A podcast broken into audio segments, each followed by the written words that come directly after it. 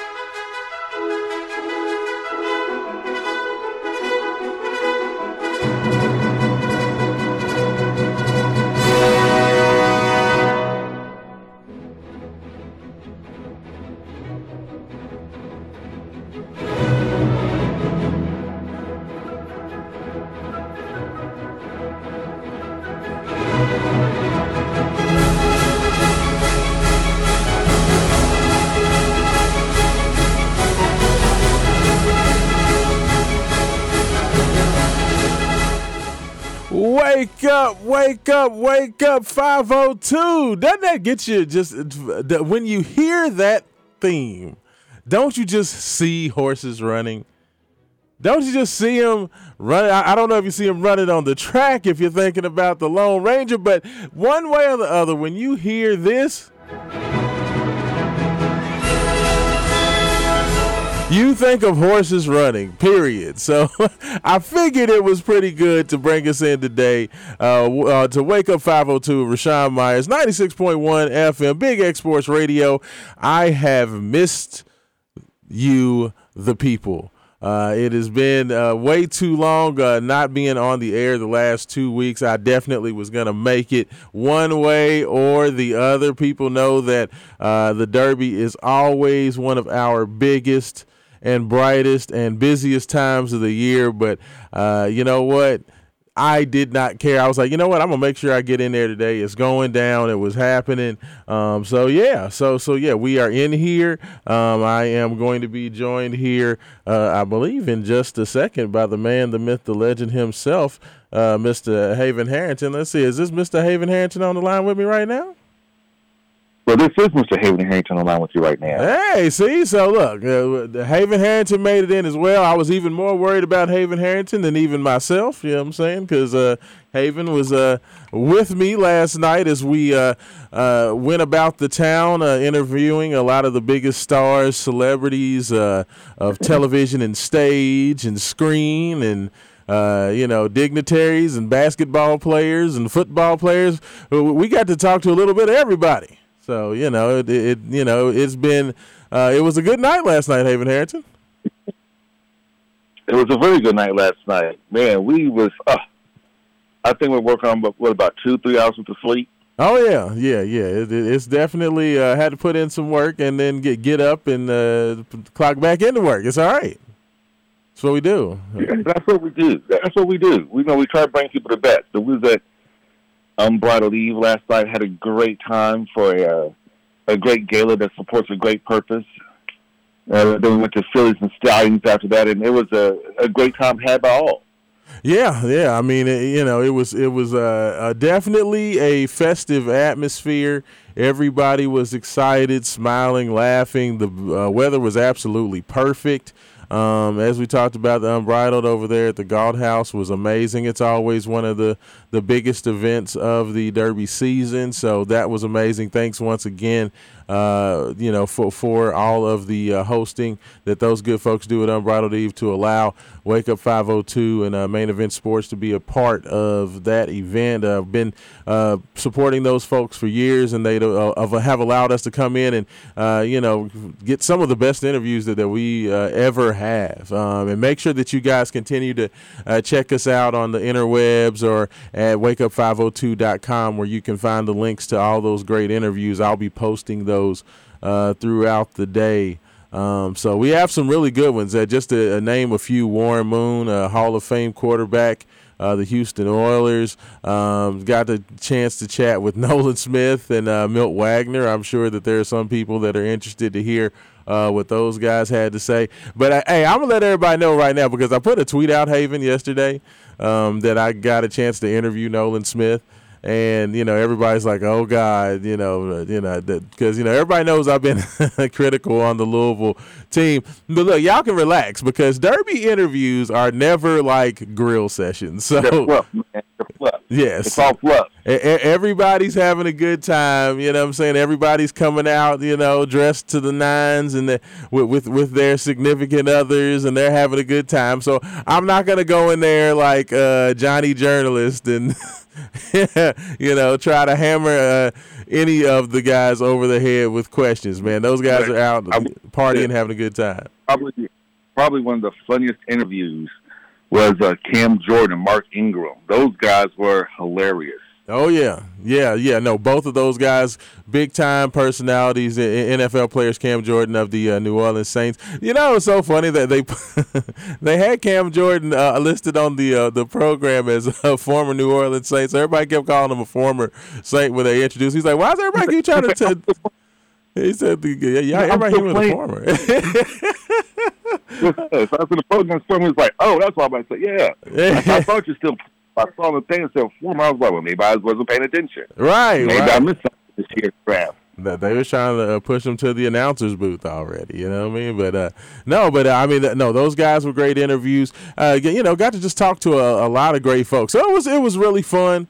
Um, you know, and, and just this is, all you know, Haven. I always say this is kind of the uh, the um, you know the the grand finale of, of our active like get out and about and do things season. I know that we're gonna have some, uh, you know, something coming up in June uh, that we're going to be a part of as well. But this is always kind of the the pièce de résistance, the uh, you know the big the big finale for us, you know, out with the people. It's kind of, and you know from here after this one, the next one isn't until you know when the ATL, Louisville, Georgia Tech. That's right.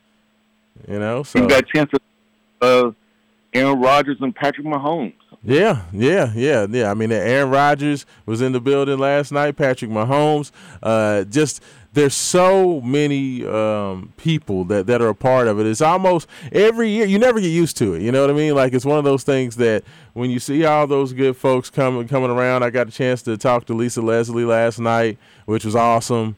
Um, one of my favorites, and then I got to talk to Miss America. Like it, it just, it is always a, a surreal experience when I get to sit there and laugh and talk and chat with these folks. You know, just like we're just old buddies and and you know good friends. know, right? Got to got to talk to Chip Martin of uh, Dad's Band and Cooley Gang fame. There you go. Absolutely. Yeah. I mean, it just, it just, it just, the list goes on and on. It's just like here, you know, and and the crazy thing about it, is especially when you're out there interviewing on the red carpet, is it's like uh, they're literally one after, uh, you know, after another. So you're just boom, back to back, you know, and you're just getting all those, all those great interviews. So needless to say, um, it was really awesome. Uh, we had a great time covering it. Of course, uh, Derby 149 is going down today. Um, very, very, uh, you know, excited for the energy around the city is the biggest thing. You know, I talked to Luke Hancock a little bit about that last night. He just talked about just the the, the energy in the city. He said that he has. Uh, you know, a horse that he likes. Uh, so you know, I, I'm going with the MOP. He seems to always be winning. So, uh, you know, I might have to ride with him. He said Forte is is one that he he really really likes. So, uh, just uh, the, you Well, know, I'm, gonna say, I'm gonna say this about Derby 149. yes, I'm I am not a big gambler. I am not a big horseman. I might want to try to pretend I'm a horseman like everybody does this time of year. I'm not going to pretend I've been watching horse racing all year long. yeah, I no. can tell you who, who, what. I have no clue. I know I pick horses by either colors or names or numbers. So this year I'm gonna do something different. I want all our listeners out there to text or call in and tell me like who should I put my money on. Oh, I like That's that. That's all I want to know. Tell me who should I put my money on. That's so all our listeners out there and Wake Up 502 Nation, text and call in and tell me who's your derby pick and why should I put my money on them. I like that. I like that. That's 502 414 1450 is the Thornton's text line. Uh, if you want to text into the show, if you want to give us a call, 502 384 1450 as well on the uh, Wake Up 502 Buzz line. So uh, we would love to hear from you. Uh, interaction is always a big, big part of the show. So definitely get involved, 502 414 1450 on the Thornton's text lines. Make sure you check out Thornton's for all the best in eats and gas and grub and slushies and everything else that you can get at Thornton's. I mean, you can get sandwiches, you can get hot stuff, you can get cold stuff, you can get sweet stuff. You can get salty stuff. So, you know, you get all kind of stuff at Thornton. So, anything you want, make sure you go to uh, any of the 642,082 uh, area Thornton's locations here uh, in Kentuckiana. Uh, so, make sure you check them out. But uh, you know, yeah, and the thing I was going to say, Haven, after I gave that pick of uh, Forte, uh, which I stole from MOP, uh, Mr. Luke Hancock, was going to say that will be the end of the horse breakdown from this end, because we we, we we don't do, you know, we're not pulling out the uh, the racing form and and you know reading the speed numbers and the the you know numbers on grass versus turf and all that good stuff. Definitely not uh, definitely not doing any of that. So uh, you know that that'll probably be the end of it. And you know what? I think that's actually a good thing, Haven, because man, being off the last two weeks, there have been some major major happenings in the world of sports of local interest. And I definitely want to get your thoughts on all of those, um, as well as the NBA playoffs going hot and heavy right now. Um, so, you know, there's so many things to get into. Um, you know, but Jeff Brohm is still hitting home runs on the uh, in the transfer portal, uh, commitments left and right. Uh, there still could be some more commitments on the way. Uh, just a lot of things to get into, man. So you know, I, I definitely want to jump right into that. And uh, you know, at the top of the list, Haven, I got to, I got, we got to talk about it. Lamar Jackson, now the highest paid player in the history of the NFL uh, $52 million per season, $256 million over five years. Um, the man is going to make eighty million dollars this year. He's going to get seventy-two million at the, at signing and eighty overall uh, for his uh, first year under his new deal. Uh, like, what are your thoughts on just Lamar getting that done, not caving, and signing with an agent and then going out there and putting together such a watershed deal um, after all of the scrutiny and all of the uh, you know gnashing of teeth and uh, just kind of the big war between he and the Ravens and uh, you know working through the media to kind of negotiate back and forth. Just what what do you think about everything that has to do with that that Lamar Jackson deal finally getting done? In immortal words of The Simpsons, that's what I'm saying. Uh, my man Lamar has proved all the naysayers wrong, as he's been doing his entire career, right?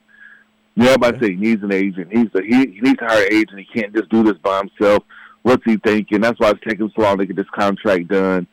You know, because we live in a very impatient society, but apparently Lamar and his mom are very patient people. Because it's like, you know, let's just wait. There's no rush. Wait after the draft. We'll see what shakes down. Somebody's to come calling. We'll see what Jalen Hurts gets on his contract. He just he was just in the Super Bowl. We'll see what happens. And you knew something. You knew something was going down when the Ravens got a real wide receiver in OBJ.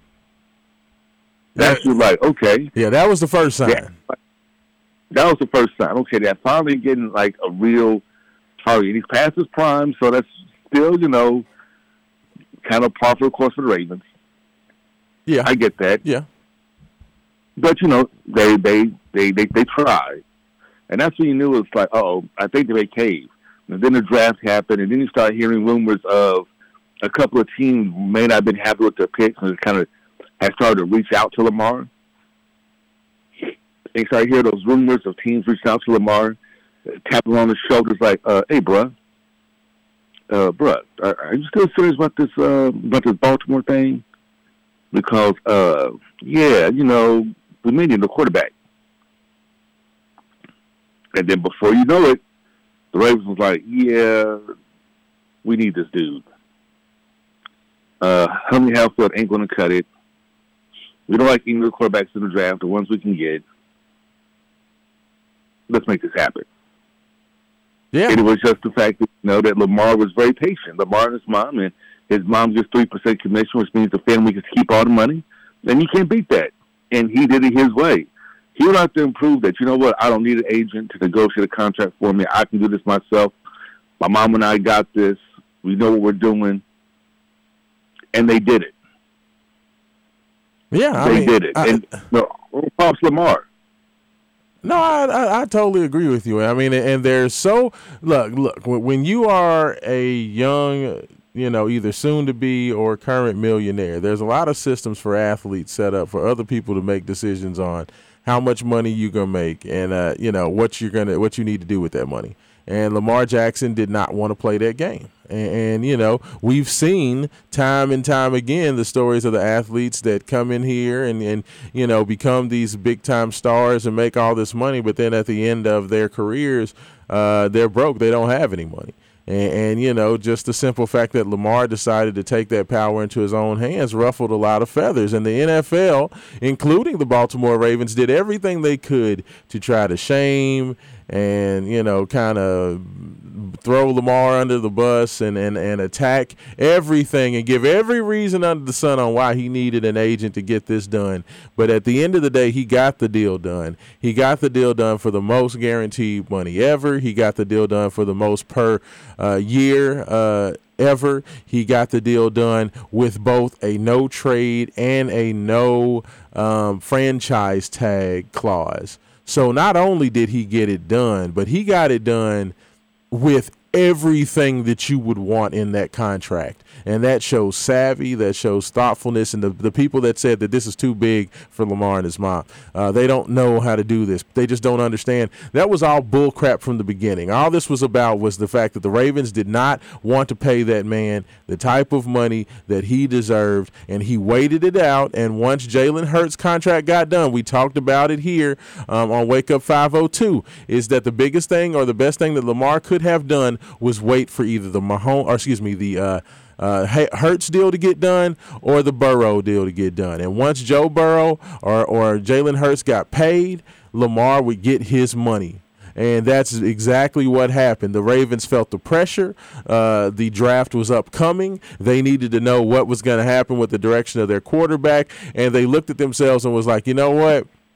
man already has an MVP for us. He loves the city. He loves, um, you know, everything. He's not going to cave. He's not going to buckle to the ridiculousness of all the things and and and tricks that that we've all tried to do. We're going to just have to bend the knee. And it's very few times where the NFL bends the knee to anybody. And some people will, will roll their eyes and say, no, that's not what happened. But Haven Harrington, they were talking about 130 million guaranteed. They were talking about Lamar should have signed a deal for 32 or 34 or 35 million and this and that. To me, Lamar won this deal. Like it, all those people that, that said that he wanted a fully guaranteed deal, like the Deshaun Watson deal, I that was never from the the Lamar camp side. They said that was never the issue, but the biggest offer that the Ravens ever came to them with was 133 million which was a slap in the face, considering what uh, some of the other guys, including Deshaun Watson and, and others, had gotten to that point.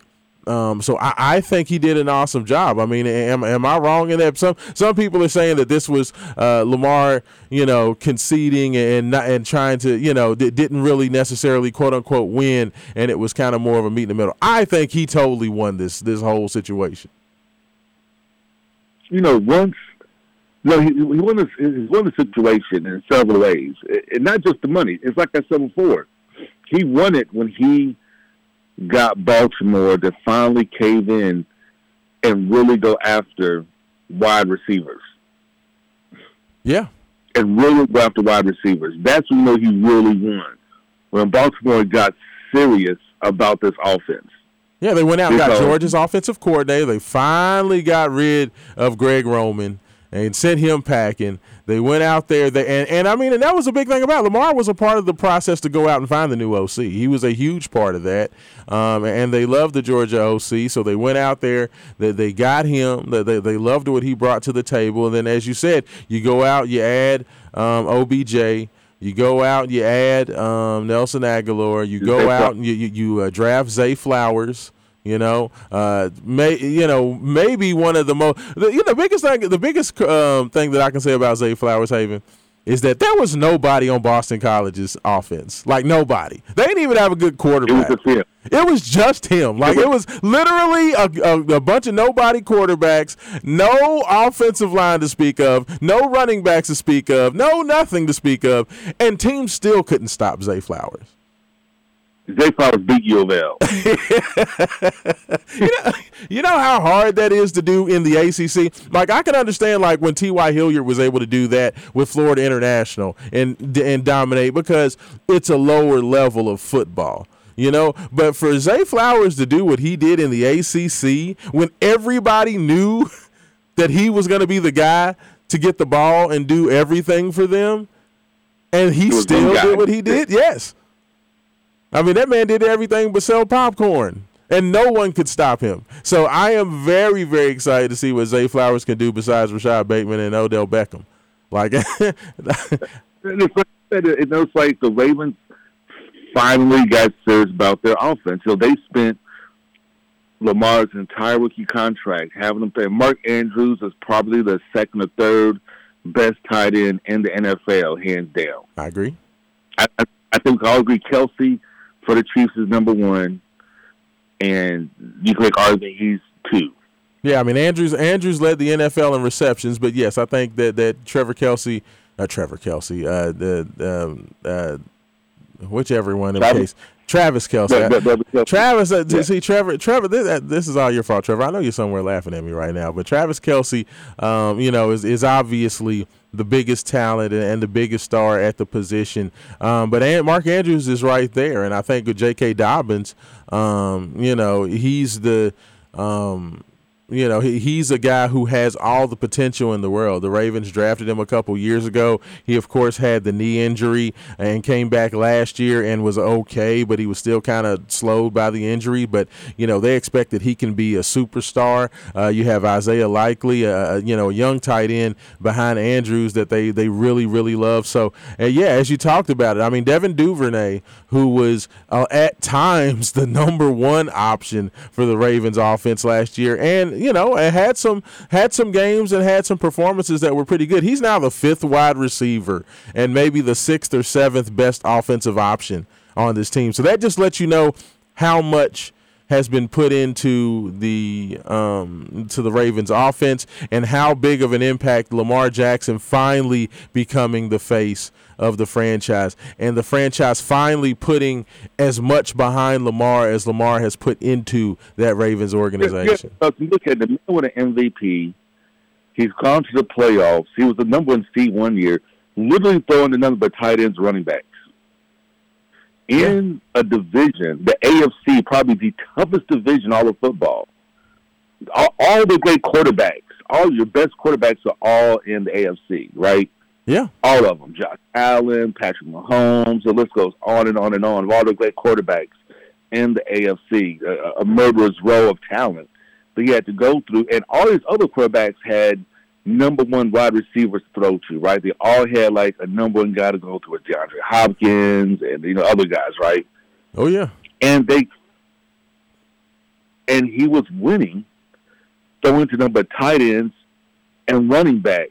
And at the time, Hollywood, I'm good for at least two drops a game brand. yeah, you know what all that means to me, Haven. It's the I think we're gonna hear a, a lot of this on the, on the Ravens offense. It's gonna be a lot of Lamar left throwing, Lamar right throwing, Lamar runs up the middle for 30 yards. J.K. Dobbins breaks off a run for 50. Here comes Zay Flowers with an unbelievable shake and bake for about 45 yards. It's to be off to the races. But I tell you what, man, we're to go ahead and take our first break. This is Wake Up 502. Raashaan Myers, Haven Harrington taking care of you this morning. Uh, Big X Sports Radio. So glad to be back, and we'll be back on the Big X.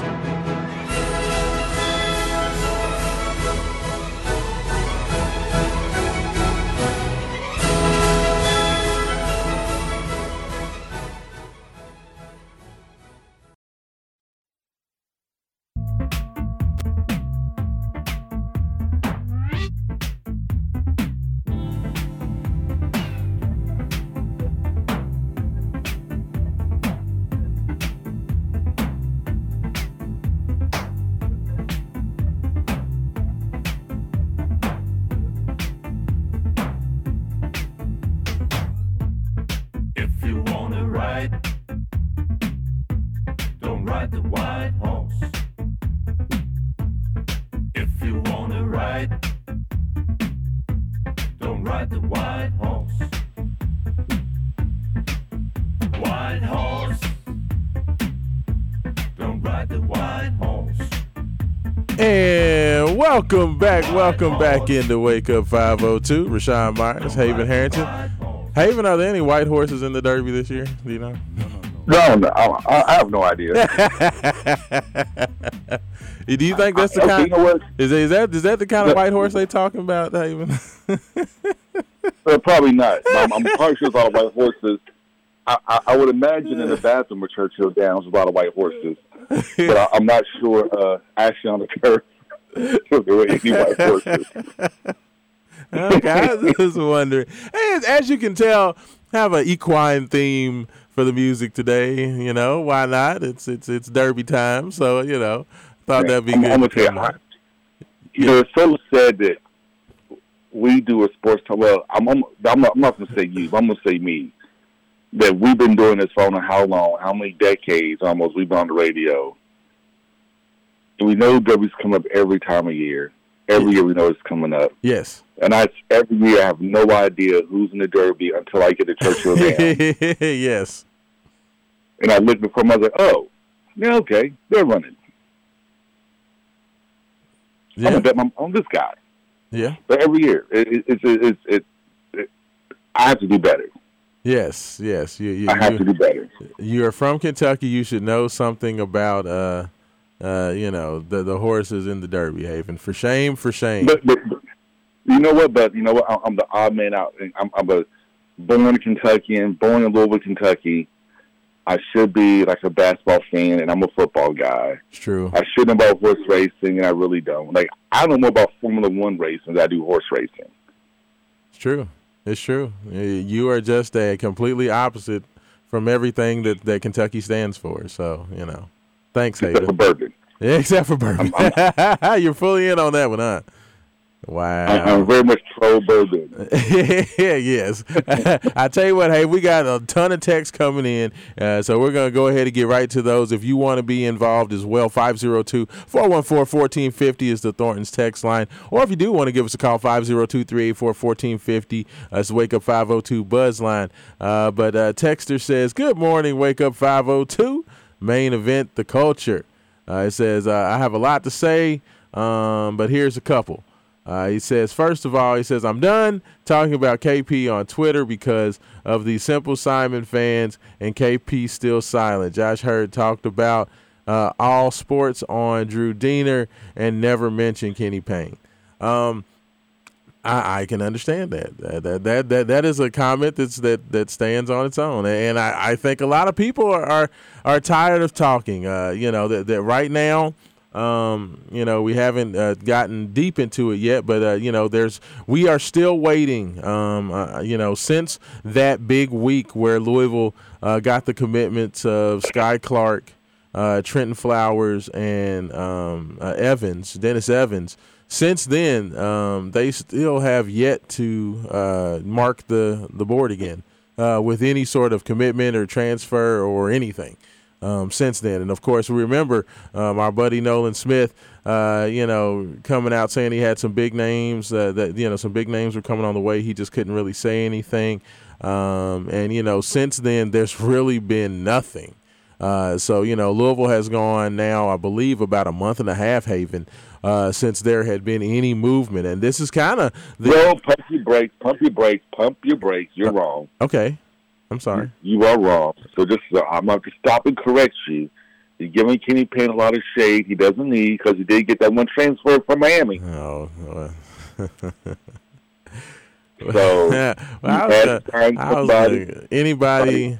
Okay, anybody of note, like fine. know. He Yeah, played for the University of Miami. Miami's a great team. I mean, Okay, he good Lord, they played. were a. He played like ten minutes for Miami, like literal ten minutes, not not average But ten was on the minutes per game. He he went. But he was on the he team. was on the team. Uh, so yes, you are correct. Uh, Louisville did did mark the ledger with. I'm trying to find the kid's name, uh, Plavovich, or I know it's something like I know it's not Plavovich, and I don't. no, wanna- Popovich, he coaches the Spurs. I know I didn't say Popovich. thank you.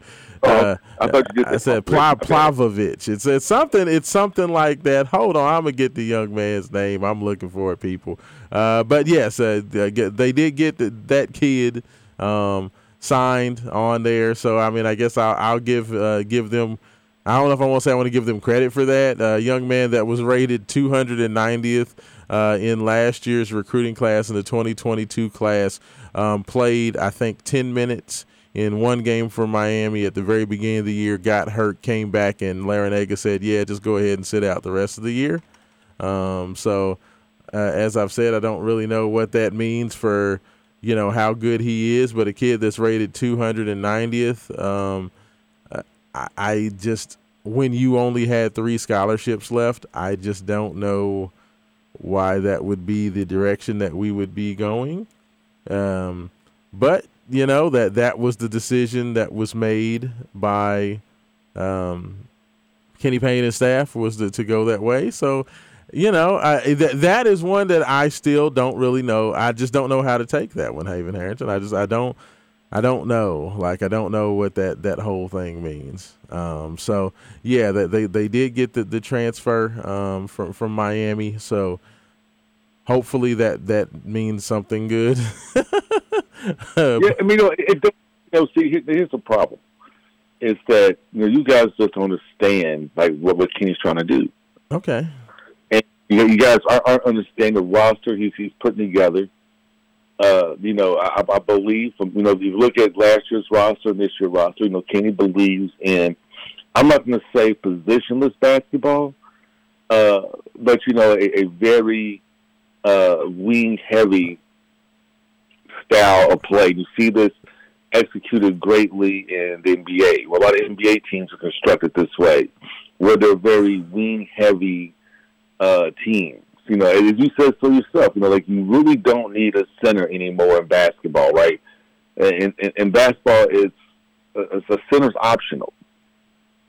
But Kenny has a center in Evans. You know, he has a he has a rim protector, guy that can greatly uh, help his defense. He can funnel guys to him, he can be like when Nerlens Noel played for Kentucky, right? He can be your your rim protector, that guy that intimidates guys in the paint, and he can use your length and your size, and you know, and keep guys, uh, you know, at bay defensively. So you know, he, he's he's greatly upgraded defense on the team. Then you have Skyy Clark, who was a five-star guy coming out of high school. So you know, he has, uh, you know, some talent there. I believe that if they can add one more guard, they they can take the pressure off of Skyy Clark. Uh, you know, I think Kenny, you know, he, he may he may have something there. I think you can see, uh, you know, what that what, what he's trying to do. So Uh, I, I, I checked my program. every and it was former three-star Danilo Janovic is who the young man was, six eight forward uh, from parts unknown. uh, so yes, Danilo Janovic, uh, Jovan, jo, excuse me, Jovanovic, Jovanovic, yeah. So that's who it yeah. was. Hey. Yeah. So so so know, sorry, I forgot. I forgot. You're right.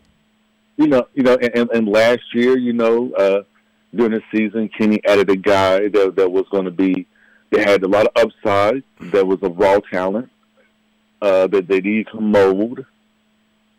Uh, and it looks like he's he's doing that again this year with, with another forward, another guy that he can. Yeah, but but, but hey, first of all, you keep talking about. First of all, stop. First of all, stop, stop, stop with the company line. We don't do that crap on Wake Up 502, and I will not allow you to continue to run your mouth with that baloney and bull crap. So first of all, this is the problem. They're all power forwards. Okay, when you say wing, when you when when, when people say wing, okay, you're usually talking about a guy, who's more of a hybrid two three, can play ball handling, but also play attacking from the perimeter uh, to get to the basket, and can also defend on the perimeter. Okay, these guys aren't wings. Okay, uh, uh, Jovanovic is not a wing. He's a power forward.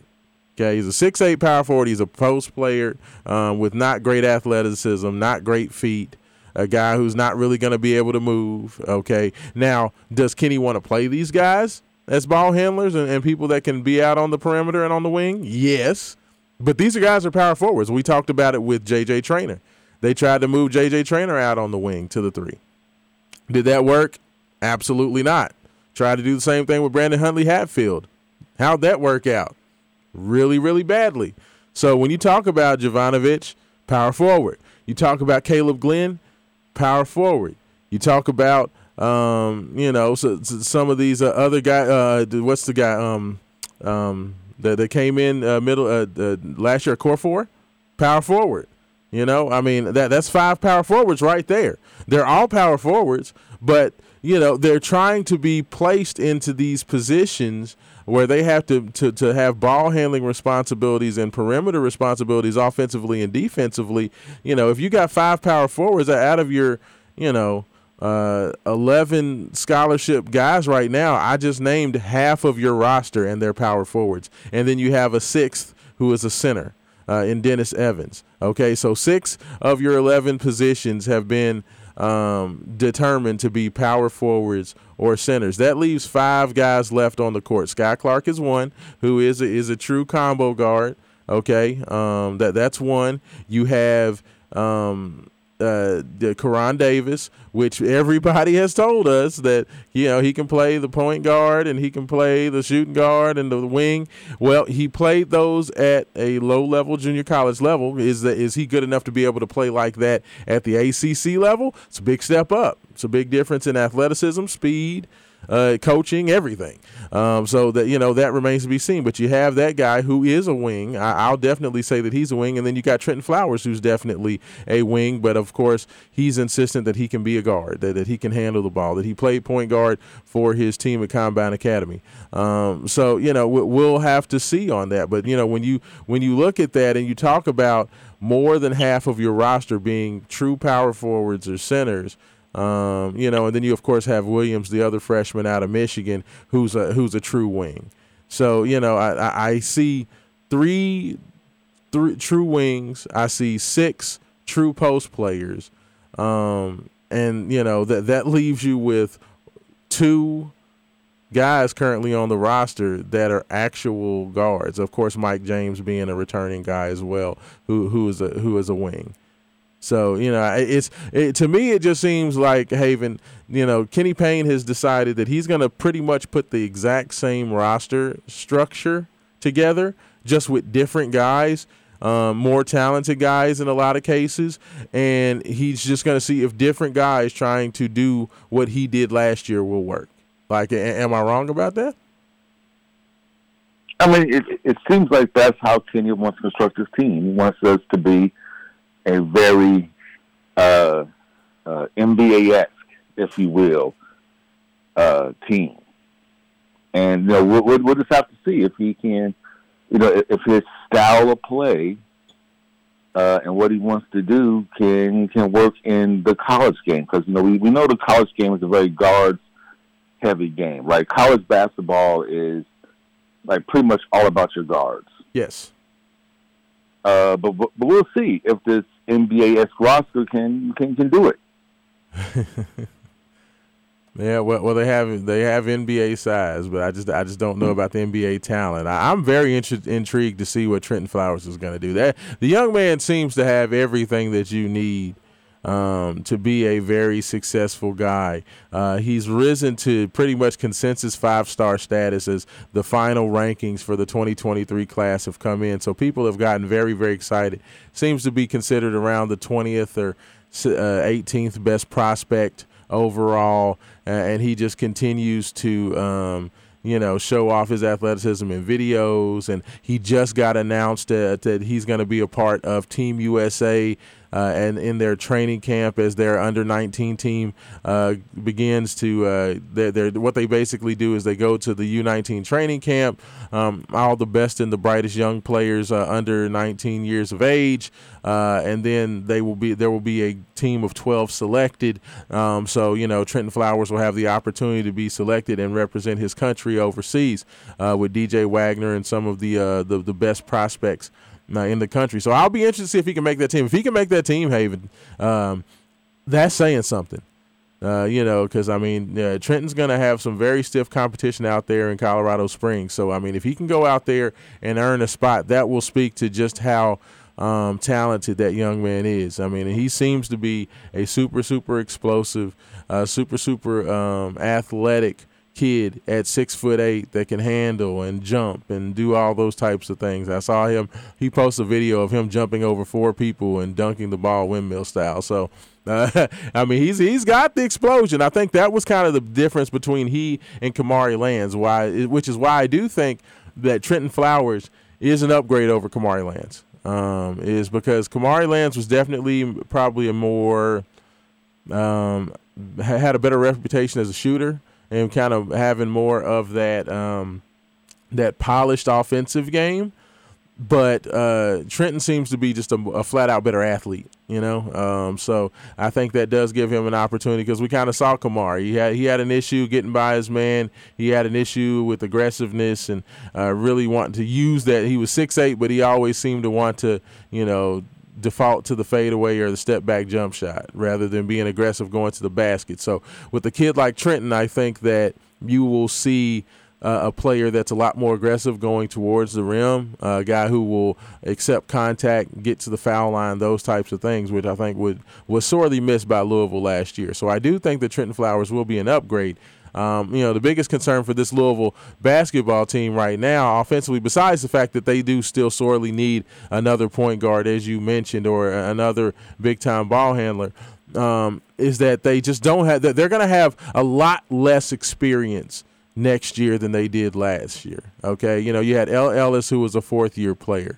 You had Sid Curry, who was a fourth year player. You had Jalen Withers, who was a fourth year player.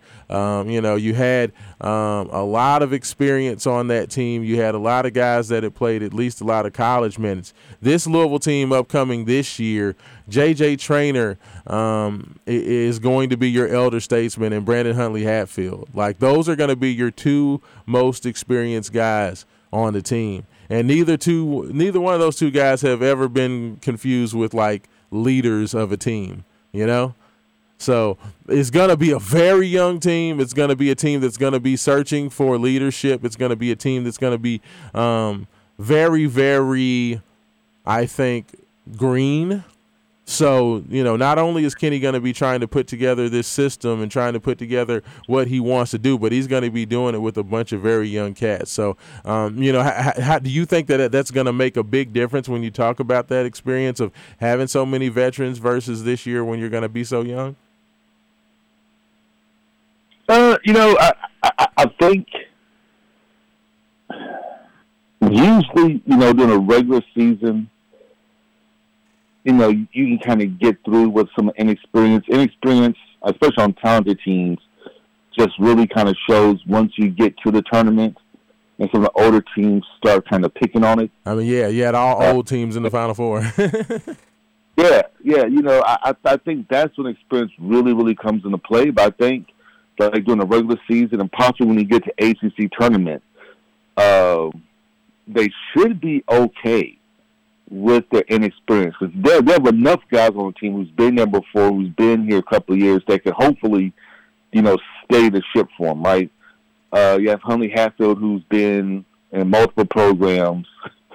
So he's been around. JJ Traynor's been here for a long time. Yeah, Mike James uh, has got two years. Even yeah, though he, he, he, didn't play that first year, but he was still on the on the team. Yeah. So you know you have guys with experience who've been in the program for a while, so you have you have you have a little balance there. Maybe they're not as experienced as they were in years past, but they they have some experience at least.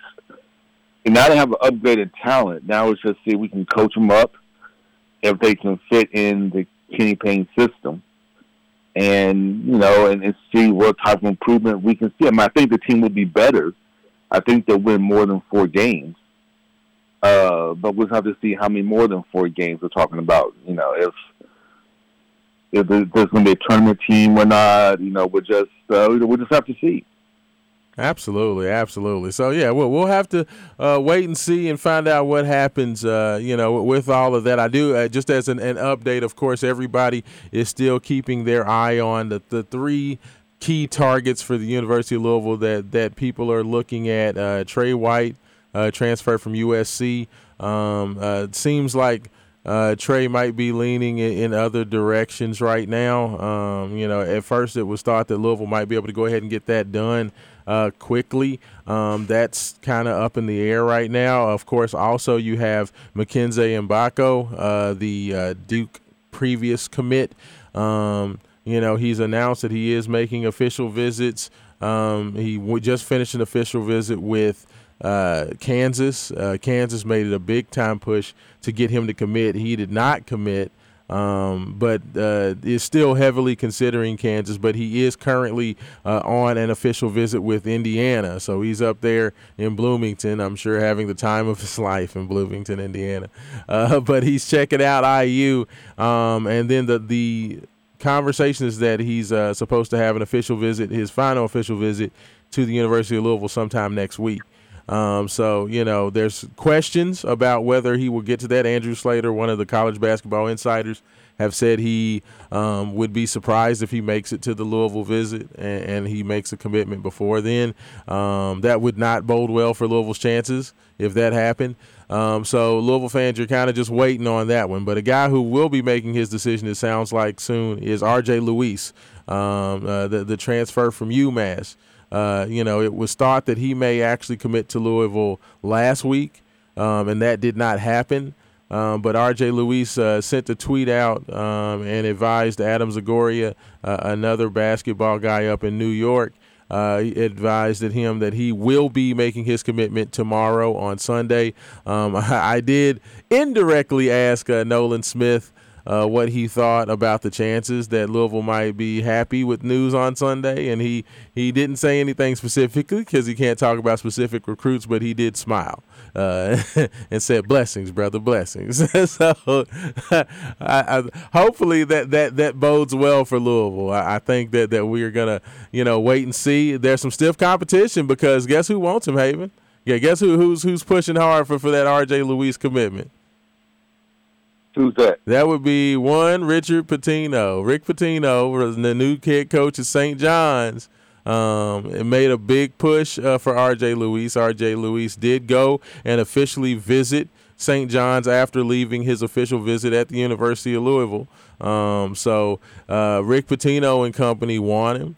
Uh, you know that they're pushing hard for him. So this is kind of the first showdown between Louisville uh, and Rick Pitino, the you know, the, of course, the former Louisville uh, head coach and national championship head coach at the University of Louisville. So this is kind of the first one, head to head, KP versus Ricky P. Like, uh, I mean, that, that's kind of huge, isn't it? You know what? I got faith in KP to get it done.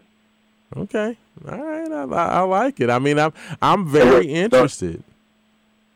I'm I would say like this: one, I got faith in KP to get it done, but two, most importantly, I got faith in our NIL department because we got more money than St. John's to get it done. How ah, about that? Hey, there's a big money dude with, with St. John said that they said look, Rick Pitino will never lose a player over money. I can't remember the guy's name. Some big New York lawyer or you know some money manager, some dude up there. You know, Rick got connections everywhere. It's probably somebody in the mob. he's like, yo, forget about it. so I don't know. Rick, Rick said he's coming in guns a blazing, bro. He even had Nikes on, and you know Rick don't never wear Nikes. Rick, Rick's trying to come back like the Empire Strikes Back. You know, it was May the Fourth this week. It was his Star Wars Day, so Rick's trying. I mean, yeah, that man's trying to come back. You know, like Darth Vader. So I, I mean, I don't know. I, I'm nervous about it. Like I, I mean, I, I I, you know, every all the signs said that that R.J. Luis was really loving Louisville. Um, you know, and that he was really feeling Louisville, and Louisville, of course, needs him. Um, he he would be a true guard. Um, he's a guy that has a lot of uh, talent. Um, he's a young guy, still has three years of basketball left in front of him. Of course, that really doesn't mean anything in state's college basketball, but um, he's a young guy, has a lot of talent, he has a lot of potential. He can shoot the ball. Um, he would be a huge get for Louisville. Um, so you know, you don't want to lose this one to Rick Haven Harrington. You, you, you just don't like if you lose it, like it's bad enough to lose. Kind of like the whole DJ Wagner thing. If Kenny Payne, you know, all the hype around DJ Wagner to Louisville, um, you know, was a thing. And if DJ Wagner would have, I don't know, committed to Ohio State or, or went to Memphis or something, it just doesn't hurt as much as losing them to UK. You know, and, and I think it's the same thing with R, RJ Luis. If RJ Luis would have said, I'm committing to USC, You know, that's just like okay. Well, Louisville lost lost him to another guy, and, but if you lose him to Rick, that hurts. Like that, that just that stings a little bit. So uh, we'll have to wait and see on that. R.J. Luis apparently is going to make his decision tomorrow. So make sure you stay tuned to that. But I tell you what, we are at the top of the hour. Haven Harrington, uh, going to go ahead and take this top of the hour break. You are listening to Wake Up 502. Raashaan Myers, Haven Harrington, 96.1 FM and 1450, uh, the Big X, and we'll be back. If you wanna ride, don't ride the horse.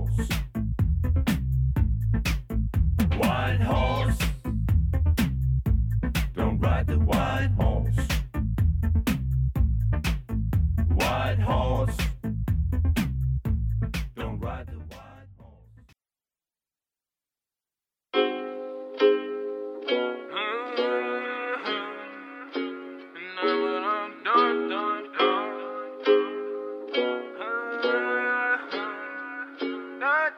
Yeah, I'm gonna take my horse to the old town road. I'm gonna I can't no more. I'm gonna take my horse to the old town road. I'm gonna ride till I can't no more. I got the horses in the bag, horse stock is attached.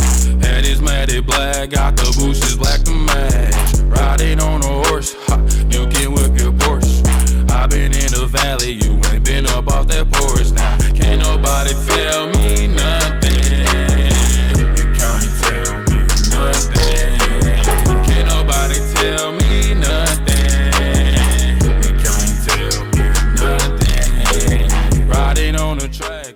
Welcome back, welcome back, welcome back. Hour number two, Big X Sports Radio. This is Wake Up 502. This is your boy Raashaan Myers taking care of you this morning. A uh, little, you know, I, it's, I like, you know, I'm, I'm finding some good horse songs. I, I, I like the horse song selections, Haven. What, what, what you think about little, little Nas X? I it's You need to, throw up some Mr. Ed theme song up there. the Mr. Ed theme song. You know, like, you know, like that that will alienate about 85% of the listening audience that would have any clue who or what in the world is a Mr. Ed. You do you do realize this, yes? Uh, I've never seen an episode of Mr. Ed. I don't even know what the theme song sounds like. I just know there was a show about Mr. Ed. What? You don't know the Mr. Ed theme song? I, the, now you're making me sound old. I know every word of the Mr. Ed theme song. You are old. I've never heard of Mr. Really? like at all. yeah. and I'm up here talking about you. no, that's hilarious. Uh, you know what? Uh, Hey, I might, we might have to do that. That that's hilarious. Just now that you have put it in my head, I cannot unsee it, Haven Harrington. So we might have to get, do that. But uh, we are back, hour number two, uh, Big X Sports Radio Wake Up 502. Uh, still have a ton of text to get to. Uh, keep sending them in 502 414 1450. Uh, Texter says um, Lamar should be at the Derby this year and call the riders up. Uh, well, there is a, a quarterback that's going to be calling riders up at the Derby this year, but it's not going to be Lamar. It's uh, going to be, um, of course, uh, Patrick Mahomes, uh, Super Bowl winning quarterback of the Kansas City Chiefs. He's going to be calling the riders up. Um, you know, which is, you know, I, I can definitely understand that when getting done. Maybe Lamar can do, you know, it's a big one next year, uh, Derby 150. There's they're already getting prepared for that one, so maybe Lamar can do the Derby 150 riders. Uh, what do you think about that? Hey, I, Yeah, yeah. I, I think I think that'll be a good one. Yeah. Here's some Trophy winner. I don't, I don't see why not. Yeah, yeah, that'd be that'd be a nice one. Uh, the texter says Jeff Brohm is out here getting players. Yeah, Jeff Brohm. Hey, let me tell you something about about Jeffrey Brohm right now. Yeah, that that man right now is is walking around with a, a wallet that says "Bad Mofo" on it because he continues to just absolutely uh, destroy it uh, in the uh, transfer portal. Um, just got uh, Marcus Washington Jr., uh, defensive back from national champion Georgia, uh, to commit to him. Um, just an amazing, amazing, uh, you know, n- transfer addition uh, in Marcus Washington. The defensive backfield. I mean, some of the transfers he's got. When you talk about Marquis Groves Killebrew, who came over from uh, Texas Tech, uh, we have Devin Neal, who came over from Baylor. Uh, you have Marcus Washington, who came over from Georgia. Uh, you know, and they've added uh, several others as well. I, I mean, this this Louisville football class. Uh, I mean, it's just it's just unbelievable the transfers that just continue to come in and be a part of this program, Haven. I mean, it's it's unbelievable. Well, I mean he's just adding talent on top of talent on top of talent, I mean, it's crazy. and he, and he's addressing like all the needs that we had identified during spring ball. Like we need some more depth at offensive line. Done. Okay, we got that. We need some more depth at, in the secondary. Boom. Went out there and got it. We need maybe need linebacker or two. Boom. Went out there and got it. No, he's he's not just getting dudes. He's getting like super high level Yes. guys. Yes, I mean, like, and this is just an example of what we're talking about. This is just since the spring. Willie Tyler, uh, big time, 6'7", 330 pound offensive lineman from Rutgers, one of the best offensive linemen in the in the portal. Comes there from Rutgers to Louisville. Eric Miller, 6'7", 305 pound offensive tackle from Purdue, uh, comes over there, follows uh, uh, Jeff Brohm, three year starter at Purdue, comes to Louisville, maybe the top offensive tackle uh, in in the portal. Uh, you know, we talked about Marcus Washington, but then you talk about Storm Duck. Uh, one of the best. He was an all ACC performer at North Carolina. Uh, then uh, makes the transfer to, to Penn State before now ending up at Louisville. Cameron Kelly, another transfer, a safety uh, from Virginia, transfers to Louisville. Keith Brown, linebacker, um, you know, former four-star linebacker, transfers from Oregon to Louisville. When you hear all those names, Oregon, Virginia, Penn State, uh, Purdue, Georgia. Uh, you know, I mean, you're talking about Power Five transfers. You're talking about guys that were already considered and played at the highest levels of basketball, and Louisville's grab or excuse, uh, highest levels of football. Uh, now coming into Louisville, I mean, Jeff Brohm has absolutely just given an infusion of talent uh, to this roster. Um, I mean, I don't think it's any doubt. Is this the most talented team that Jeff Brohm has, has ever been a part of, Haven? Or will it be when he, you know, when they finally hit the field? Uh, possibly. The only thing that, the only team that may be more talented is that 2006 Orange Bowl team. He was here on the staff as assistant offensive coordinator. Uh, or as offensive coordinator, excuse me, uh, of that team. That may be that may be it because you know, the team is yet to play. So you know, we'll see how good they are once they hit the field. But as far as like teams have been a part of, hit the. That 2006 Orange Bowl team may be the most talented team he's he you know he's had a chance to be a part of. But on paper, I mean, this may rival it. Yeah, I mean, no, I mean, as far as at least, yeah, I mean, th- absolutely that that 2006 team, and, and and when I say a part of, I guess I should have said the most talented team that he has coached a, as a head coach. Okay. Um, but yeah, yeah, no, I, I mean, Oh, I, yeah, that's the case. By far, this is the most talented team he's ever coached, and it's not even close. Yeah, yeah. I mean, it, it, it's. It, I I think that there's no doubt about the fact that this is going to be with the um, just the amassing of talent that Jeff Brohm has done. Uh, this is going to be a very. This team has the opportunity to be very special. They, they said that. Um, I think it was. Um, but DraftKings, it Draft, DraftKings are, are one of the um, sports betting sites. Just put out the over unders for college football, uh, and they put the over under for U of L at seven and a half um, wins for next year. If I'm not a betting man, but if I was a betting man, man, I would jump all over seven and a half for Louisville. I would, you know, that's one of those. I'm not a better, but I'm putting my house on that one. you know, you know, go, ahead and, and and reach into the into the uh, into the coffers, and if you can get the Louisville seven and a half, you need to put whatever you can on that one.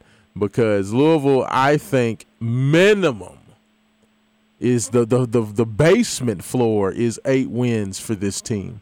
Um, with when you look at the schedule, you look at the where the games are being played. I think there's no doubt about that. But Haven, we gonna we got a, our buddy uh, and, and a partner in crime is on the line with us. Jay Has. Jay Has, how you doing this morning, brother? Jay, you on there with us? They put back to sleep. well, you know, Jay, Jay got that, that cricket phone, so sometimes the cricket. sir. Yes, sir. Hello. Oh, there he goes. Uh, the, the, I was I was worried about you. I, I was about you was about to get the uh the, the, the dump button. The little clown with the with the hook was gonna come. I know. I know what the I know what the dumb button is. You you, you need it. Ah, well, I, you know. I uh, got I got the cricket phone. They said you lucky boy. You, you look at him on this radio. Boy, I'm giving you. well, I mean, you Ladies know. Go, go, go ahead, Ladies and gentlemen, ladies and gentlemen, welcome to the number one sports show. Thank you, sir. 1450 We are here live here in Louisville, Kentucky, Indiana as well too. Thanks for joining us to, this morning. We got Raashaan Myers, Haven Haddon, two of the baddest guys in sports. And uh, today, I just want to say one thing. I had a real terrific time last night. Yes, sir. And uh, I, I'm sorry that you was on the injury reserve, Raashaan. You couldn't get out like you normally do. I, I missed that out of you last night. yeah, yeah. I was, I was had to. Sometimes you gotta play injured, Jay. So you know, I was out there trying to trying to give it my best. I know, man. And, and Haven Haddon, man, I really appreciate you and uh, the first lady, what y'all done. you know, I do what I can, Jerry. I do what I can. I, all I want to say is this: You're Haven. the millions and the millions of our fans Yes, sir. around the world who tuned in last night when we went live from Thursday Stallion. Ah, man, that was Man, hilarious. you missed, That was you missed a great one. You missed. Hey, hey, we now, had a Raashaan, let me ask- let me ask- Hey, hey, Raashaan, let me ask y'all this real quick, and I'm gonna get off. I'm gonna jump off here. Man, listen, they keep talking about the Barnstable, Unbridled Eve, and all that stuff. Da da da da. Man, they gotta give the Fillies and Stallions some credit, man. Oh, the, that, that's where it's at. The Fillies and Stallions is the, is the, the the most un you know that's like the unknown elite gala. Like you can't even get find out where it is. Like we're not even allowed to t- tell folks where we were. Uh, That's you- what they told me. you, you know, night. it's like it's, it's one of those you can't even talk about it. It's like you have to know somebody who knows somebody, and they give you a little card with an address on it. If if if they feel you you know you the man, then you can get in there. And then you know we've had the lucky opportunity to be a part of what the Fillies and Stallions have been doing for uh, you know years. Uh, so definitely appreciate those guys, and they put on a party unlike anybody. Um, so- I mean, it, it's unbelievable. It's always uh, everybody's dressed to the nines. Uh, you know, like you know, so many stars coming through, and everybody's partying, having a good time. You know, we talked about Aaron Rodgers and the crew coming through. Uh, you know, Randall Cobb and, and all those guys. I mean, it just it's it's amazing uh, just to see. You know the best. You know- the best interview I did. with with Anything I done with the game was red carpet, man. You know what it is, Rashawn and Who- Haven, who's that? At? Uh, Jay. Jerry Jerry Mathis, Okay. the Bees. Luke, I mean, of all the interviews I've done, man, he's probably the best one I've done, man. And, Heather French Henry. Yeah. Yeah. Oh my God, it was just amazing. Just beautiful. I mean, she was so beautiful, beautiful spirit. I mean, just beautiful all the way around. Just she said, "Oh, you just so, you know, just like I mean, that's, maybe we good friend. We had a friend Henry, but uh, Raashaan Haven. I just want to say this little sport thing real quick. We had a chance to, to hang out with, with Michael Gilchrist, former UK, former Charlotte Hornet, Yes. and uh, some of the NBA players, college kids there. Raashaan had the opportunity to talk to Nolan and Milt Wagner about what do you expect about Kenny Payne's team come 23 and 24. And I didn't really hear a lot of it, but I could say that Raashaan was giggling and stuff. Must be some good news, but he didn't really let us know what was happening. Yeah. I still don't think that you recruited a couple of five stars or whatever, McDonald Americans. You still have to coach. You they they still have to be coachable, Raashaan. Yeah. Yeah, yeah. I mean that, that that's gonna be the whole thing. They're gonna be young, you know. They got, but they got to be coachable, and they got to pick stuff up quickly. So, uh, you know, N- Nolan definitely seems like the coaching staff um, is still believes in their vision. They they believe in their direction, and they said that they absolutely believe that they can still make everything happen that they expect to happen at the University of Louisville when they took the job over. So uh, there's no wavering in Uh, terms of confidence. Nolan's a very confident young man. So uh, you know we'll we'll- see what happens. You know, we're gonna find out. Plus, he, he said that he thinks that, that, that Louisville's gonna get some good news tomorrow. So we'll see what happens with that. Uh, R.J. Luis is gonna be making his commitment. Oh wow. Well, we'll see, Raashaan Hayden. We'll see. Hey, you know he's you got. got You know, KP's going head to head with Rick Pitino for this for this commitment for this kid on Sunday, Jay. So, yeah, yeah. ooh, that's Hey, scary. um, what what is uh, you, you- are you guys protecting in the uh, proceed of Kentucky Derby today? Well, you know, I mean, there, there- there's there's a lot going on. So, you know, uh, the, of course, we're gonna be somewhere uh, out and about. You know, so so we'll, we'll find out what happens, man. Uh, uh, you go, you go, you gonna be out there today? You gonna be out there throwing out your, your exactas and trifectas and. Well, and- well, you know, I have I have to go do an I have to do an event tonight. oh yeah, that's right, that's right. Yeah, so yeah, you, you, So I you have to go down, down on, yeah, I gotta get some rest. Uh, yeah, yeah, you're gonna be busy, so I have I have no doubts. Well, Jay, I tell you what, man, I I appreciate everything. It was another amazing evening, uh, Friday night. Nobody does it like main event and Wake Up 502 does. That's all I know. Ain't nothing like a main event party, and uh, it don't stop and don't rock. Hey, Raashaan, man, it was always a pleasure, brother. Jay, I appreciate it, brother. Have a good one, Doc. Yes, sir. There we go. See, Jay Hash checking in this morning. Hey, you know, it's always one of those good things after you have an amazing, wild, crazy night. It's like when everybody gets to check in and you know everybody's good.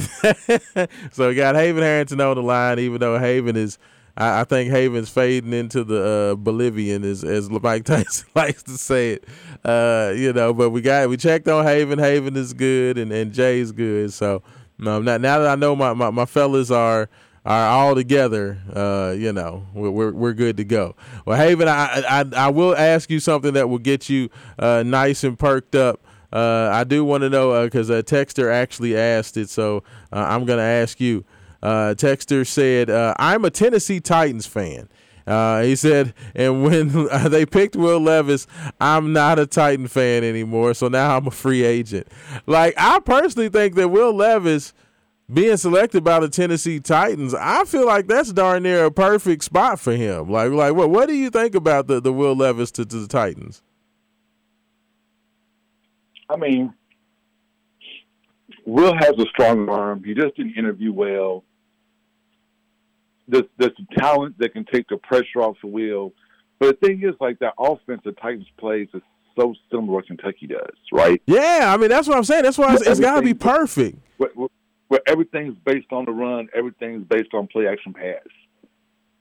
So, like, this is, like, right in his wheelhouse. So, I, I think he'll do pretty well. Plus, there's not that pressure for him as, like, he was a first round pick to be the man immediately. Like, he can, you know, kind of ease his way kind of in there and- and play and learn. Yeah, I mean, and, and you got King Henry, so you know it's gonna be all about the Henry left, Henry right, Henry up the middle. So it's not gonna be about Will Levis. If he, if he, you know, let's say the Indianapolis Colts, you know, would have taken Will Levis instead of uh, Anthony Richardson, you know, then you're in the spotlight because you're in a team or with a team that kind of puts everything around the quarterback, and you're going to be expected front and center to be able to perform. That's a much more difficult spot. Like I think that uh, you know Anthony Richardson's in in a much more difficult position, even though uh, you know Taylor's a really nice running back up there in Indianapolis. I feel like that's a way more difficult spot for Richardson than Will Levis is with you know Tennessee. Plus the fact that you have uh, you know a, a, a quarterback that's okay down there at Tennessee already. Um, I don't think he's going to necessarily have to come in and play immediately. Facts.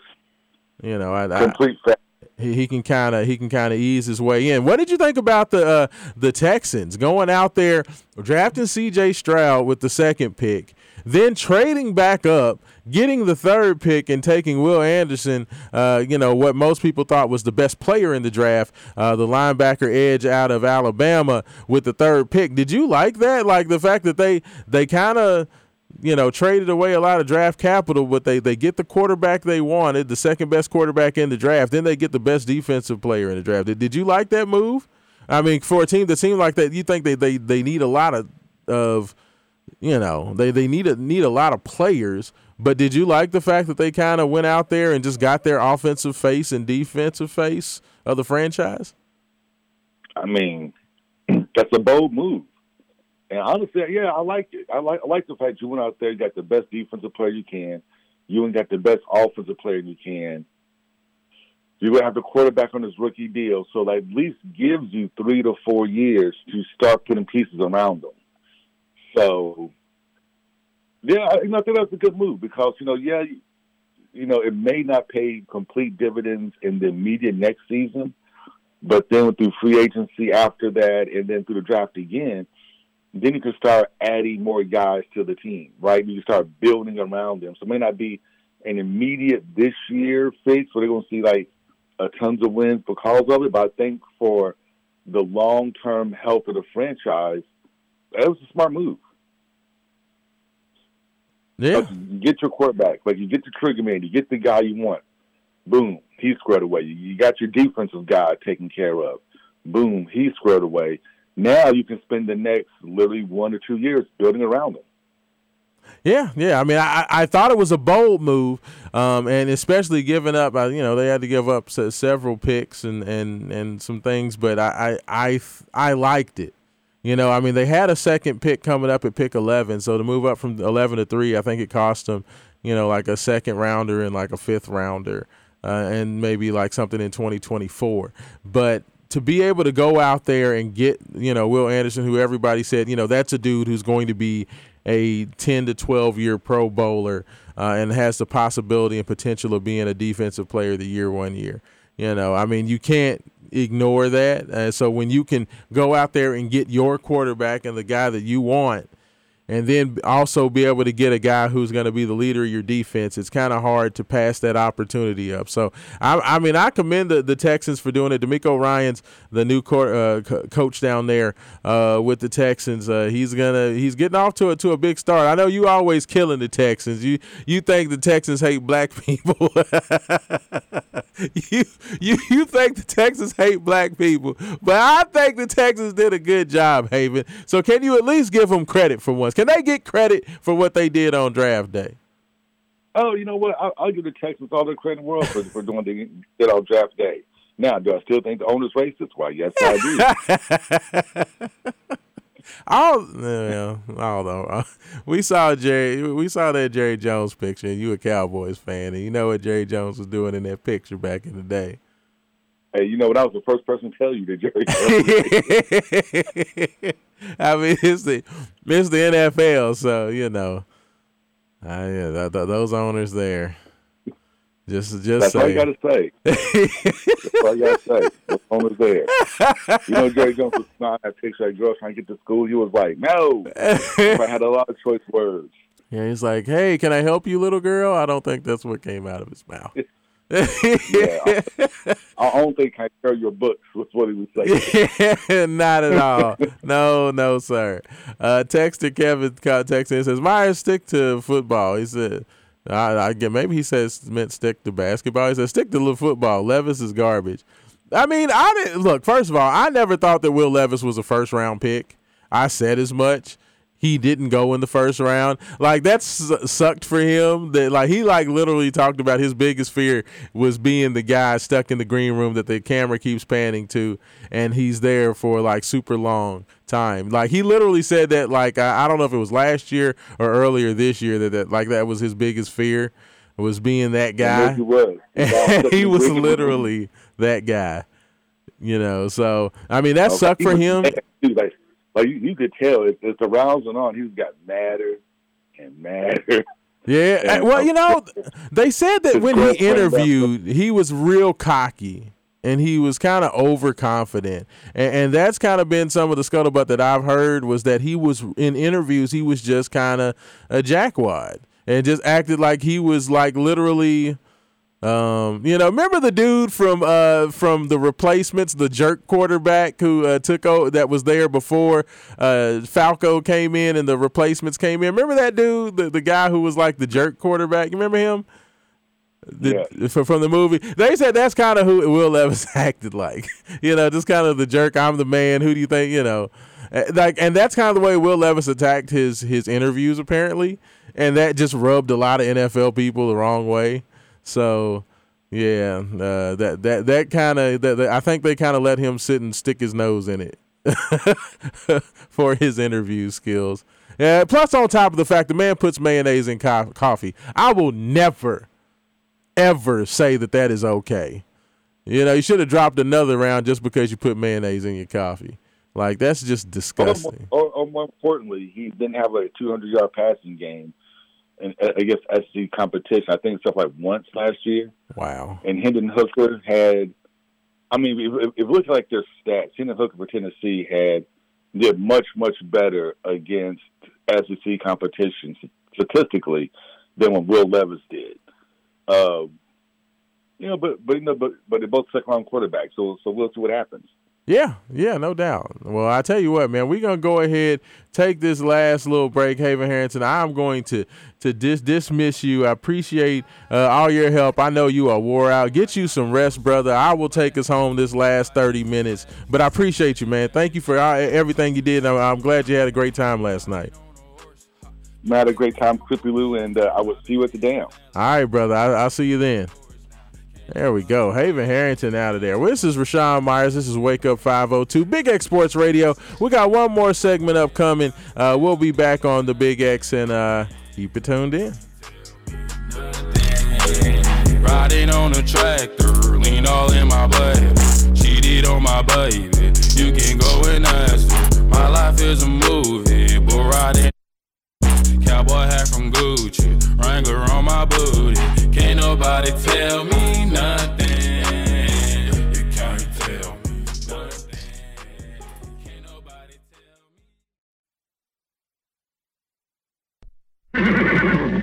Hello, I'm Mr. Ed.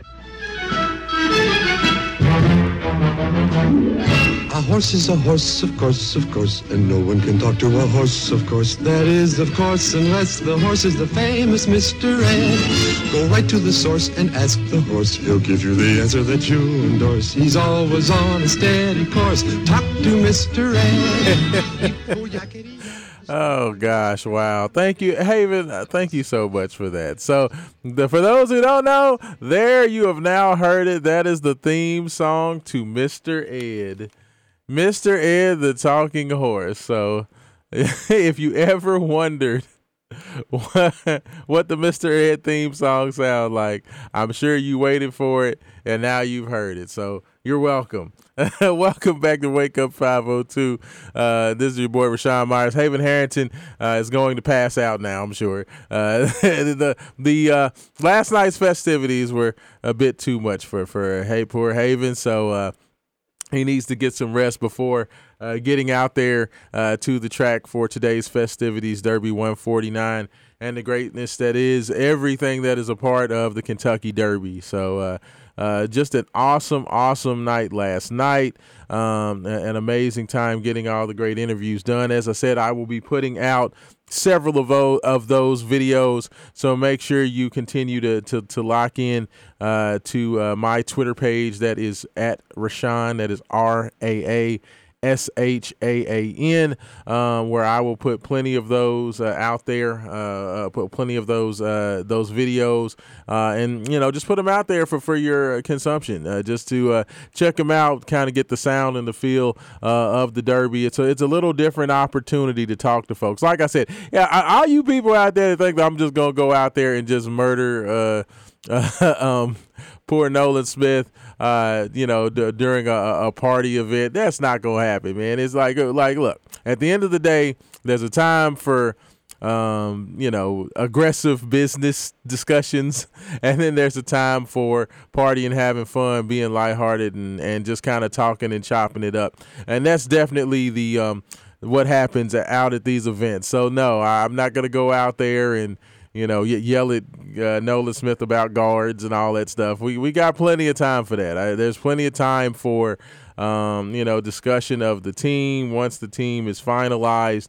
The you know the coaches are still trying to put that together. Um, there's still, of course, as we talked about, a couple of scholarships out there.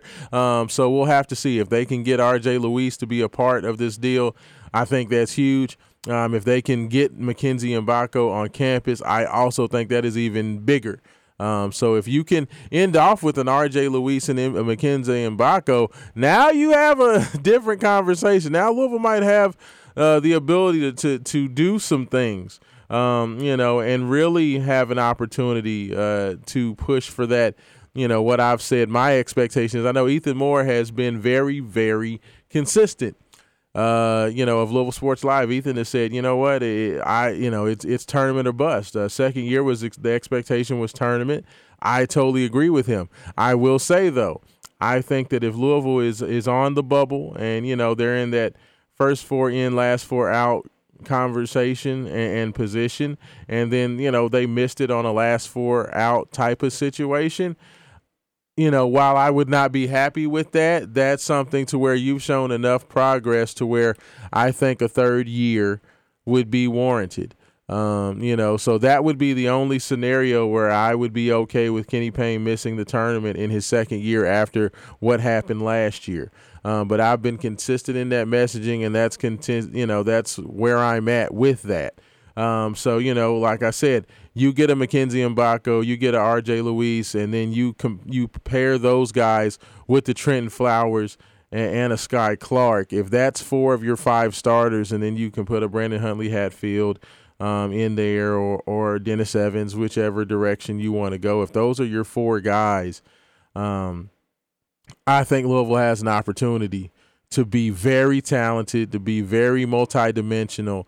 Um, they would still be um, shorthanded in terms of your your true point guards because your only true lead guard, or and even I don't know if Skyy is a true lead uh, or not. I have to see more of him um, to find out if he's more of a combo or a true one.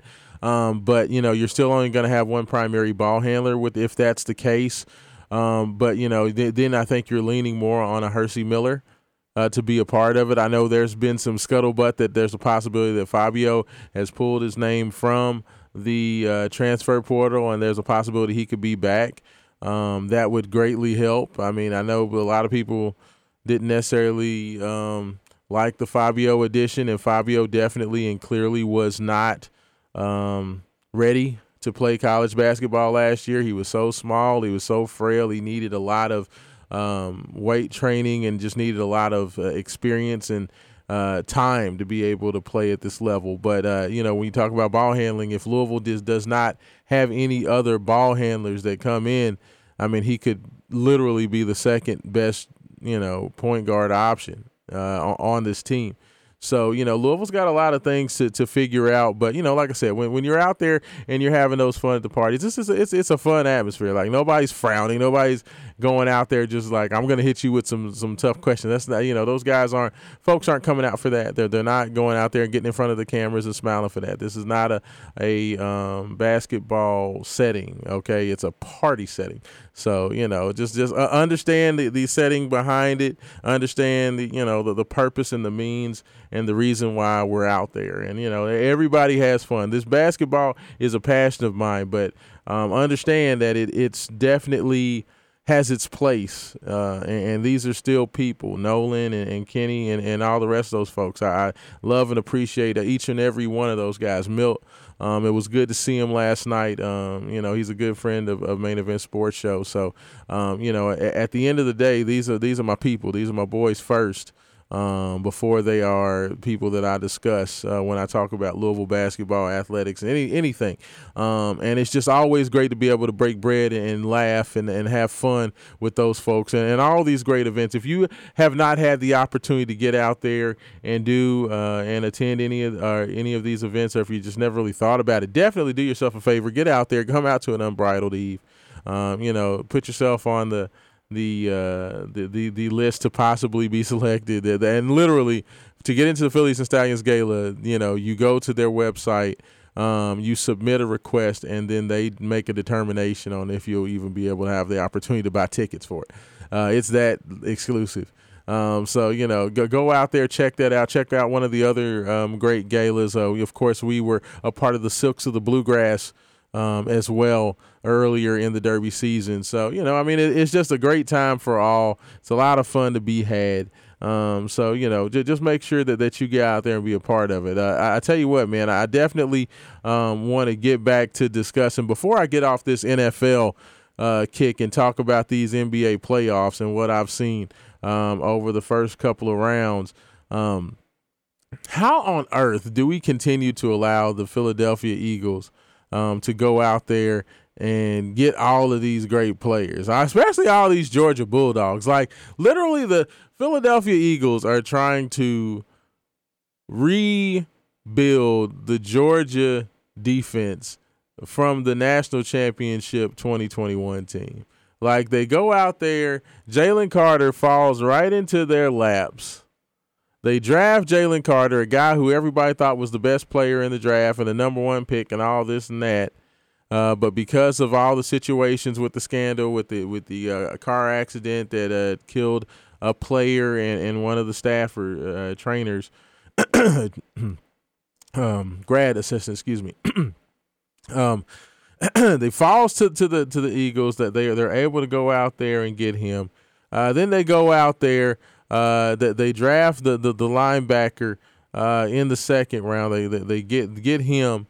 Uh, you know they already have uh, Davis and, and you know a couple of those guys on there. They go out there. They get D'Andre Swift, the uh, former Georgia running back uh, from the uh, Lions. Grab him in a trade. Like literally.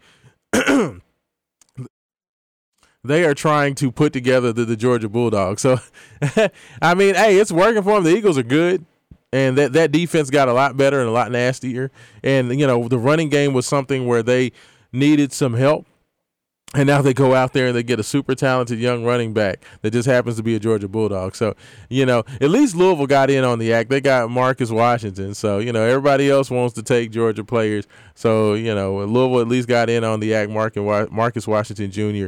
coming over as a uh, playmaking DB uh, for Louisville for uh, the next two or three years. Uh, so that, you know that's that's exciting. So you know at least Louisville's getting in on it. But I I did want to mention that you know before getting uh, into uh, the NBA playoffs. And I, I tell you what, man. Uh, the Lakers took out, uh, you know, they they went ahead and, and they took out the poor Memphis Grizzlies, and then Memphis immediately. What did y'all think about that? Like the simple fact that as soon as the Memphis Grizzlies lose to the Lakers, they'd come out and, and there's a report that says they're not going to bring back Dillon, Dillon Brooks by any means, or there is no way in which Dillon Brooks is going to be a part of that. Like, I just thought that was unnecessary. Like that, just that whole situation, because like w- when you do that, it feels like you're trying to go out there and say it was all Dillon Brooks' fault, fault that you lost. No, you lost because you didn't have your two centers. Um, you know, when you don't have Steven Adams, when you don't have Brandon Clarke, uh, Brandon Clarke, you know, and Steven Adams, two of the better defensive centers in, in the NBA. Um, it greatly diminishes your uh, your chances when you have LeBron and you have AD going crazy. If you have those two, I think they have a much better opportunity to kind of corral AD. I think that they're a lot stronger on the defensive backboards, and I think that the Grizzlies ultimately would have won that series. Uh, but without those guys. Uh, it just didn't help that Dillon Brooks is out there running his mouth, and, and you know D- Dillon Brooks has definitely always been a person who has let his mouth outrun his talent. And that's kind of the difference between he and Draymond Green. While I am not the biggest fan of Draymond Green, Draymond Green is twice the player, maybe three times the player that Dillon Brooks is. I, have always been a guy who Dillon Brooks, he's not a starter in the NBA. Um, and, and I don't know if he's good enough to be a specialist defensive guy uh, on the bench for all of the, the, the, as much as he runs his mouth. Like, it's one of those things where go out there, do your job, be physical, be tough, be Pat Bev. You know, say like like if you can be as good as Pat Bev, then you can go out there and act like that. I just don't think that Dillon Brooks is that that great. So you know, they he's not going to be brought back by the Grizzlies. People are asking where he's going to end up at. Um, I'm not sure. Uh, you know that that's going to be uh, uh, yet remains to be seen. Um, so you know we'll have to see about that one. Uh, you know, of course, you also had the Miami Heat knocking off the Milwaukee Bucks. Um, I just don't know what happened. You know what I'm going to say it is? Ever since the Milwaukee Bucks traded Jordan Nwora, the Bucks have been going downhill. Swag was on the the team that won the championship.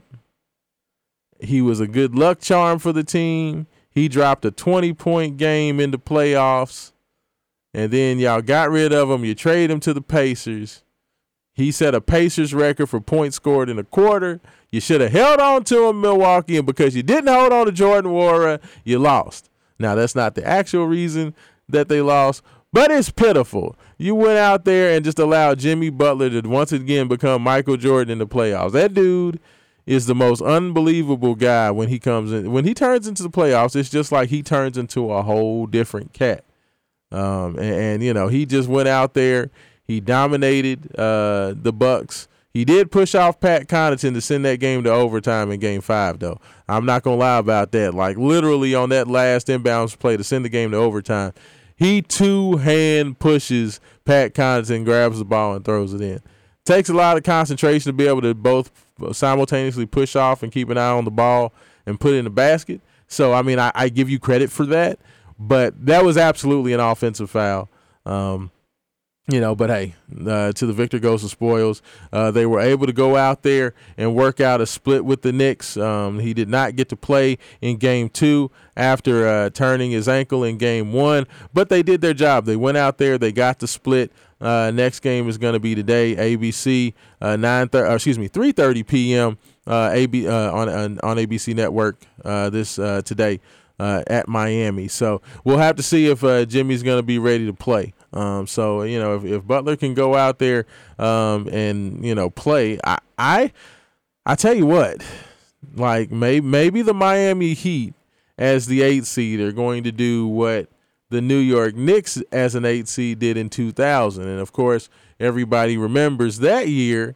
Uh, the Miami Heat upset, uh, you know, a bunch of teams as the eight seed, including the Miami Heat, uh, to go on to the NBA Finals uh, in 2000. So, you know, who knows? Uh, of course, they ended up losing to uh, the San Antonio Spurs and Tim Duncan uh, in that uh, that finals. But maybe maybe the Heat uh, just found it. Maybe the Heat were kind of bird, you know, sandbagging. you know, not necessarily playing their best and kind of because I mean the Heat coming into into the year.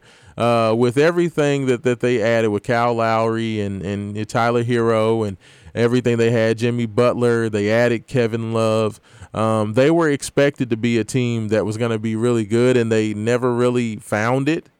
Uh, well, they found it, and now they're they're playing some really good basketball. Bam Adebayo's playing well, so um, we'll just have to wait and see what happens with that. New York, of course, took care of Donovan Mitchell uh, and the Cleveland Cavaliers. Um, so, you know, we'll have to wait and see what happens on that. Uh, the, the, Philadelphia 76ers, um, uh, the, you know, Boston was able to shake off losing at home in game one. Um, you know, the, the both of those teams kind of wiped through their first round opponents, so it's not even worth talking about. But the Celtics do lead um, after losing their first game at home. They did come back, get the second game uh, at home, and then they went on the road and won in Philly. Uh, so you know that that was a huge one uh, for the Celtics.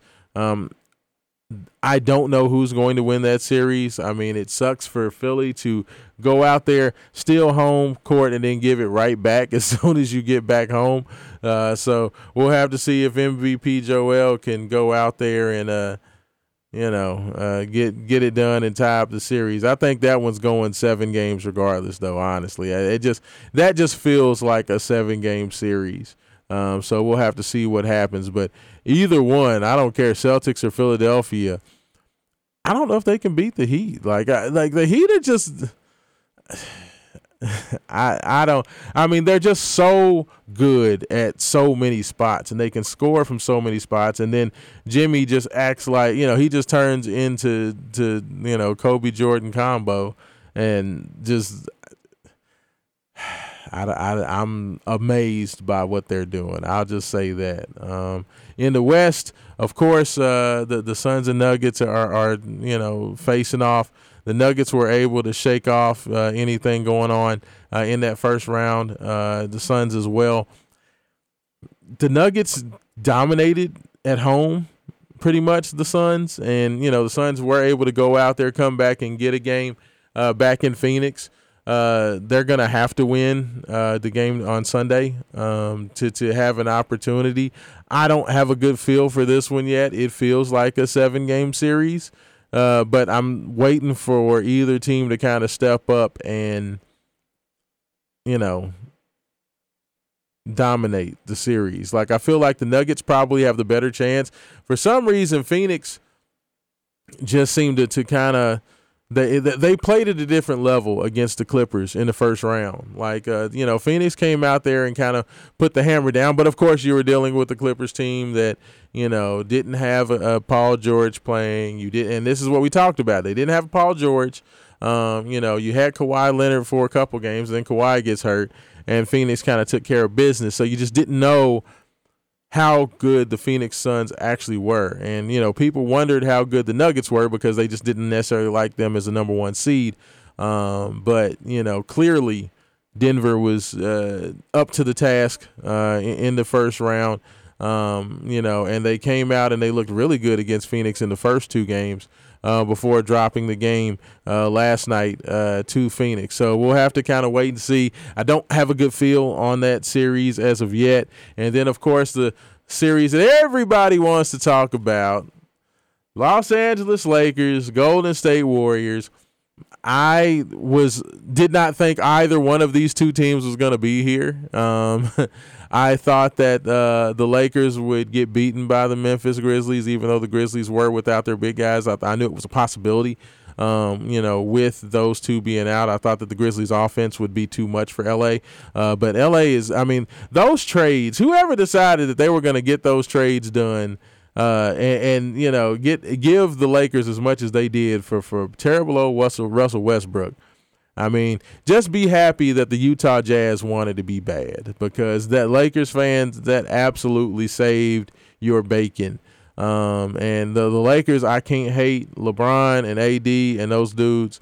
They are playing good basketball. Now, of course, they went out there, they stole game one against the Warriors, who unbelievably knocked off the, the Sacramento Kings. I thought this was going to be Kings Lakers. Uh, and we were going to see if the Kings could finally exercise the demons of the Lakers, who just bullied them throughout the 2000s.